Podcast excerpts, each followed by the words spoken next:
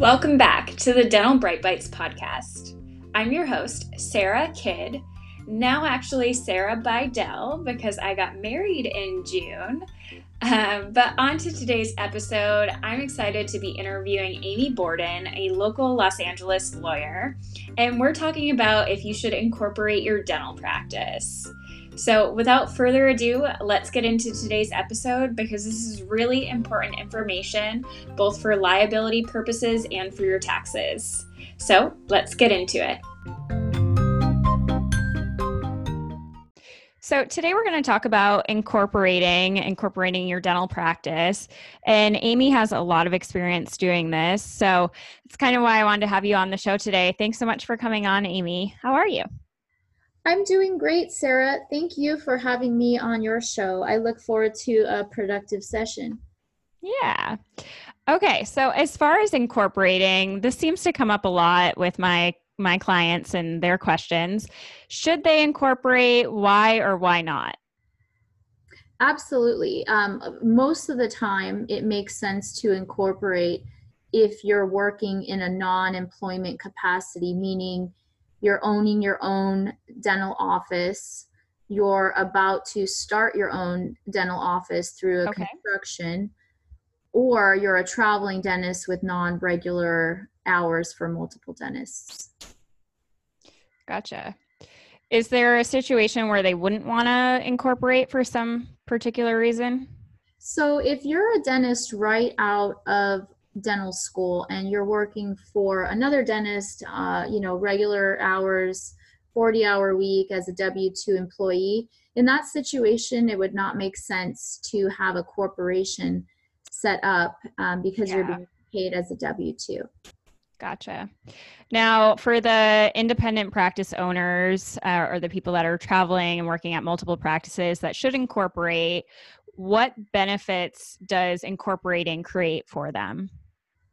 So, there's two primary benefits that I typically like to think about when advising my dental clients.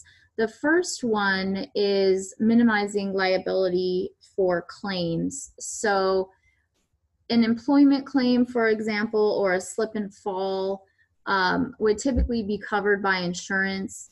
However, I'm sure some of you have experienced claims or insurance companies denying claims. Um, in that situation, uh, a dentist without a corporation could face personal exposure oh. for a claim that occurred at the dental office. However, had that dentist had a corporation in place, then he can avoid personal liability on those uncovered insurance claims. Mm-hmm. Uh, so that's a primary reason. Um, now, for the traveling dentist, uh, the claim types would be slightly different. Um, a dentist can always be sued for malpractice. So we're not talking about avoiding malpractice claims at all. That would always be an area of exposure which you cannot get around. Um, but another benefit also to incorporating has to do with the tax savings. And I, I typically defer to the CPAs on best approach, you know, in terms of C Corp versus S Corp. But mm-hmm. typically the S Corp works best for the small dentist and um, can, you know, save on self employment tax and also take advantage of um, deductions that the the IRS might not allow as just a simple sole proprietor. Awesome. So if you're obviously if you're starting a practice, you probably want to incorporate from the beginning, I assume. Is that correct? Yes. So if you're if you're acquiring, are you just are you talking about acquiring a practice or starting like a new construction? Uh, yeah, like a de novo construction. I mean, any any scenario. I'm just kind of curious of also like if a a practice has been in business for a long time and they're listening to this podcast and they're like, oh no, we should incorporate. We haven't done that. Um, it, it's fine to do that halfway through, right? There's no restrictions around when you can do it. Um, typically, there aren't any issues incorporating later. Um, from the beginning, it's always a good idea, just from the liability standpoint, to get that corporation going uh, prior to signing your lease with a landlord on a new construction. Um, you can always add in your lease a provision that allows transfer to a corporation once formed. That's also okay. But I do like to see the corporations set up early on. It can make the accounting easier for the CPAs. And, um, you know, something that you typically don't want to do is set up a corporation right before you sell your business. Um, so Okay. earlier Why on, that? well, um, it can pose some potential issues with just with accounting, um, or if you own multiple offices and and you know you don't have separate corporations set up, or you set one up later. It, it really comes down to an accounting nightmare. Interesting. I didn't know that. Um, so as far as it, if they're ready to incorporate, what's the process? How do they go about actually incorporating their business? Very good question. So the process is pretty straightforward. Um, there are a series of documents that are filed, the first of which is the Articles of Incorporation, in which the dentist uh, decides on a name that contains at least that person's last name and a designation that complies with the dental rules like dental corporation, uh, DDS Inc., etc. We file that document with the Secretary of State, and then typically within 10 days of filing that document, we receive back the approved articles. Once we have those approved article, articles, then we file for the EIN, which is the tax ID.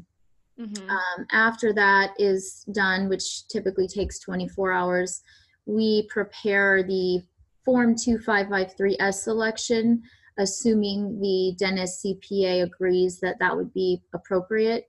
Some of the larger dentists that have very high income thresholds sometimes elect C status, so they don't need to file that form, but it, it's been rare in my experience Okay. other other documents that are generated in connection with the corporation would be the minutes and the bylaws and issuance of stock certificates. So Mhm. what my firm does is put together a notebook that I, you know contains all the salient documents for the doctor to have um, at his fingertips should he ever need them. Gotcha. So, I mean, basically, the the only way to incorporate is through a lawyer.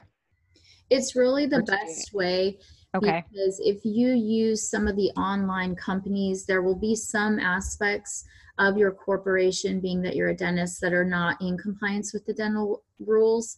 And you Mhm. want to be careful um, to make sure that it is set up properly by a dental attorney. Gotcha. Are there if if you're in a situation where maybe you're um, in a partnership and that partnership isn't working out and they break things off, um, is there any kind of corporation things that they should know in that situation um, when there's about to be major changes to owners of the practice, or Um, just like a simple edit? can you be a little bit more specific? I'm not sure I'm clear on the question. Yeah. So if a if an office has say two doctors that are partners and they create a corporation together, um, you know, a lot of times we see not all the time, but unfortunately, a lot of the times we see partnerships that fail or you know they have a difference of what they want moving forward the practice changes a little bit one of the owners might exit and start their own practice and you know thus the the practice dynamic of the owners change Absolutely. there's changes or or maybe they bring on a partner um, onto their corporation is that something where they would need to change the corporation Does So typically, um, when we have um, when we have dentists who choose to be shareholders in a corporation together versus being partners in a partnership, which are the two Mhm. uh, available options for dentists in California. Um, if they're shareholders in a corporation, we would want each of them to take out life insurance on the other um, in the event something were to happen. But in the event it's just a simple disagreement, we would prepare a buy sell agreement that would require you know one shareholder to buy out the other shareholder in the event of the parties not wanting to work together anymore and we would also include in the corporate documents the ability for additional additional shareholders to be admitted. Gotcha. Okay. Um, are there any other benefits, pitfalls, legal warnings, things that you've come across that might be helpful in in this uh, topic that might help some of my clients? Um, sure. Um, what I would say is that the the first uh, primary, th- I guess, advice that I would give to a dentist is talk to a dental attorney early on when mm-hmm. you're considering engaging in any new type of business venture. Uh, find out what corporate structure makes sense for you and your overall goals. Um, get in touch with your CPAs. Put your CPA in touch with your attorney and your lender and really um, there's a lot of detail that goes into planning the you know the corporation the structure mm-hmm. and it really involves um, speaking with an attorney to find out those personal goals so we can tailor the transaction to those goals. Very cool. Well thank you so much for coming on today. This is really great information. Uh, hopefully it helps some people. Thank you for having me on your show And that's a wrap for today's episode. Please check the show notes if you'd like to contact Amy for help incorporating your own practice. And before you leave, as always, if you could leave us a review or better yet, share us with one of your dental friends, we would greatly appreciate it. Thank you so much for listening and stay tuned for the next episode.